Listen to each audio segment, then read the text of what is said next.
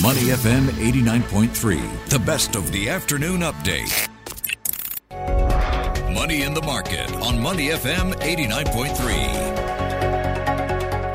Welcome to Money and the Market. I'm Hong Bin Jeong. Lots of currency moves this week with markets negatively affected by U.S. Fed Chair Jerome Powell's speech last Friday where he warned that there would be no respite from interest rate hikes.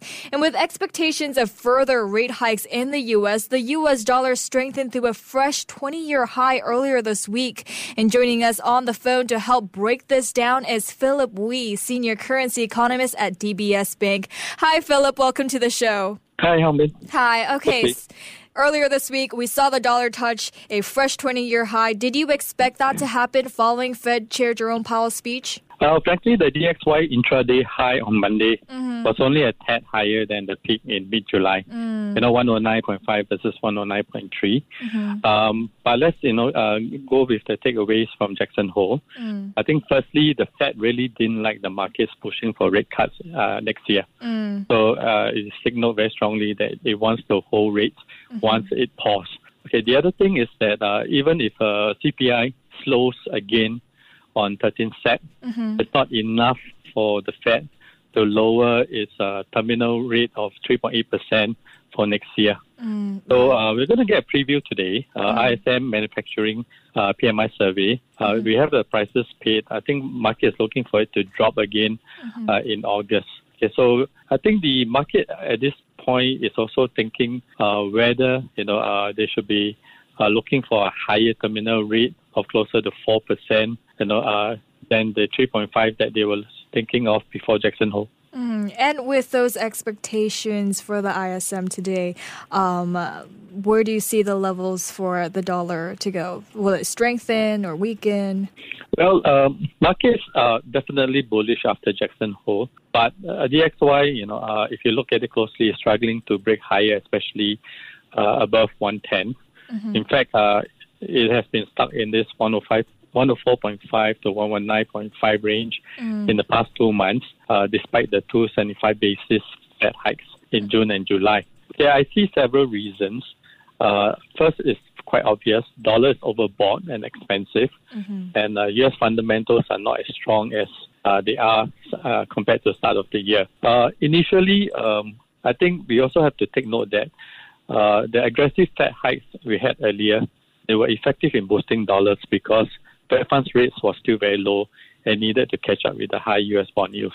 Mm-hmm. But Fed funds rate is already at 2.5% in the middle of the neutral range, you know, and the peak of the last hike cycle. And I think the other the other thing that markets really didn't like was uh, Fed Chair Powell, you know, be, being very clear that reducing inflation would require a period of below trend growth, softer labor market, you know, and some pain for household and businesses.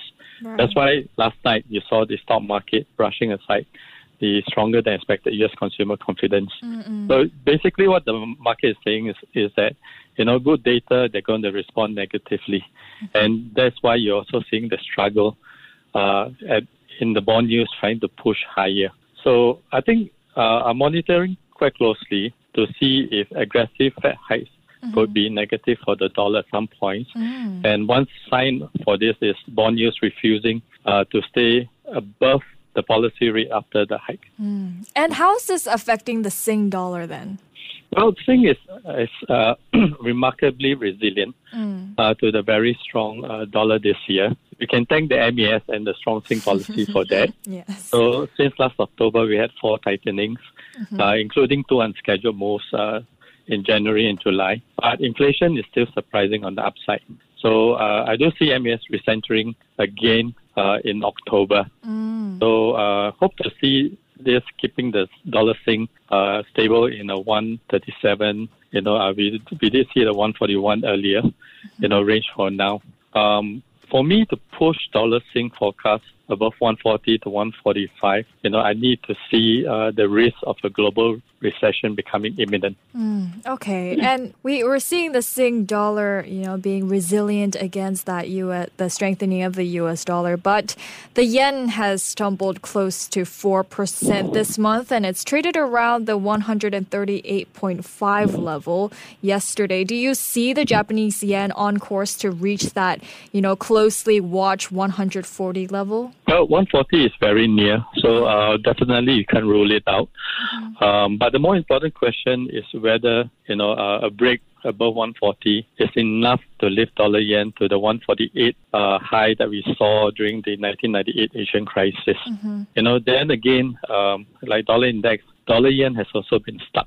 You know, uh, in a 130, 140 range over the past three months. Mm-hmm. You know, if you look through all the historicals, you know, uh, whenever you see the yen uh, drop more than 10% in the first half, um, you tend to see dollar yen being range bound uh, in the third quarter, which is pretty much where we are.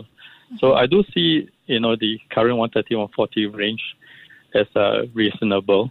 Uh, BOJ under uh, Kuroda, you know, appears determined to keep monetary policy accommodative. Mm-hmm. Kuroda is stepping down next year. Yeah. So, and I do, you know, uh, I do believe that a higher dollar yen still needs higher US yields above 3%, 3.5% towards 4% uh, for it to grind higher. And you know, a, a, gauge of the yen's implied volatility from the options market, it signaled about a 51% chance that the yen will touch 140 within a week. Where do you stand? Do you think it will reach that level within a week as well? Well, I think the options market is probably eyeing uh, this Friday's U.S. jobs report. Mm-hmm. You know, uh, boosting the odds for a third uh, 75 basis hike mm. at the FOMC meeting on 21st September. You know, only a couple of weeks ago, before Jackson Hole, uh, futures actually thought you know the Fed would slow hike pace to about 50 basis, mm-hmm. um, and then maybe 25 in November and 25 in December.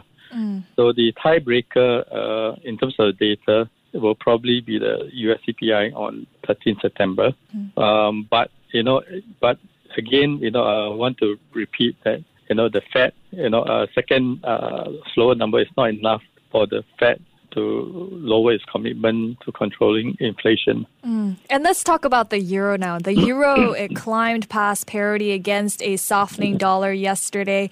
You know, tables tables were turned between those two currencies, and that's that was ahead of a potential supersized rate hike by the ECB. Is the rise in the euro short lived, or where is where is the euro headed now? Okay, euro is interesting because uh, it reflects the monetary divergence story mm-hmm. turning into a convergence story. Mm. Okay, uh, apart from the Fed, actually next week we have RBA, BOC, ECB, you know, meeting, and they are likely to emphasize that they share the Fed's priority to prevent inflation expectations from becoming entrenched. So uh, if you look at the euro very closely, you know, uh, it's actually it's actually fluctuating around parity mm. in the 0.99 to 1.01 range.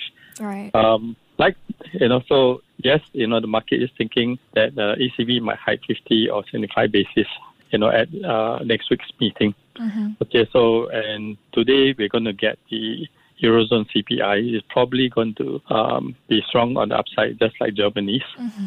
But ECB, the thing to take note is that Fed rates are at neutral. ECB only started hiking in July, mm-hmm. and that only ended negative rates. Right. You know, so at zero percent, the deposit facility rate is still some way from their one to two percent neutral range, mm. and then it's even further away if the ECB starts talking about the need for rates to be restrictive. Mm. So yes, the sentiment for euro is bearish, but I don't think it's a foregone conclusion, you know, that it would dive below parity just mm, yet. Okay, okay. And for the Chinese currency too, it's it's fallen about 2.4 percent this month, and the country has set a stronger than expected currency fixing yesterday for a fifth day. How is this helping the Chinese yuan? Yeah, Siri wants to answer. okay, uh, let, us get back uh, to the Chinese yuan. Yes. China, you know, uh, is concerned about the latest speculation uh, that dollar China can break above seven. Uh, like it or not, uh, there is a policy divergence story that's emerged. Mm-hmm. You know, because China's of China's uh, rate cuts and of course the Fed's you know renewed commitment on inflation. Mm. Um, but at the same time, I think China is starting to work towards stabilizing the economy, mm-hmm. and that might also include the exchange rate. Mm-hmm. You know, especially when you think about the Communist Party Congress that's coming October, mm-hmm. when President Xi Jinping's uh, term get extended, you know, a third time. So, according to our model, um, you know, the fair value of dollar China should be in the 660 to 690 range. Mm-hmm. Uh, we calculate that from the relative performances of equities and bond yields in the US and China and how dollar China is performing against the dollar indices for developed markets and for East Asia. Okay. Thank you so much, Philip, for breaking this all down for us. Thank you. We've been speaking with Philip Wee, Senior Currency Economist at DBS Bank. Stay with Money FM 89.3. Before acting on the information on Money FM, please consider if it's suitable for your own investment objectives, financial situation, and risk tolerance.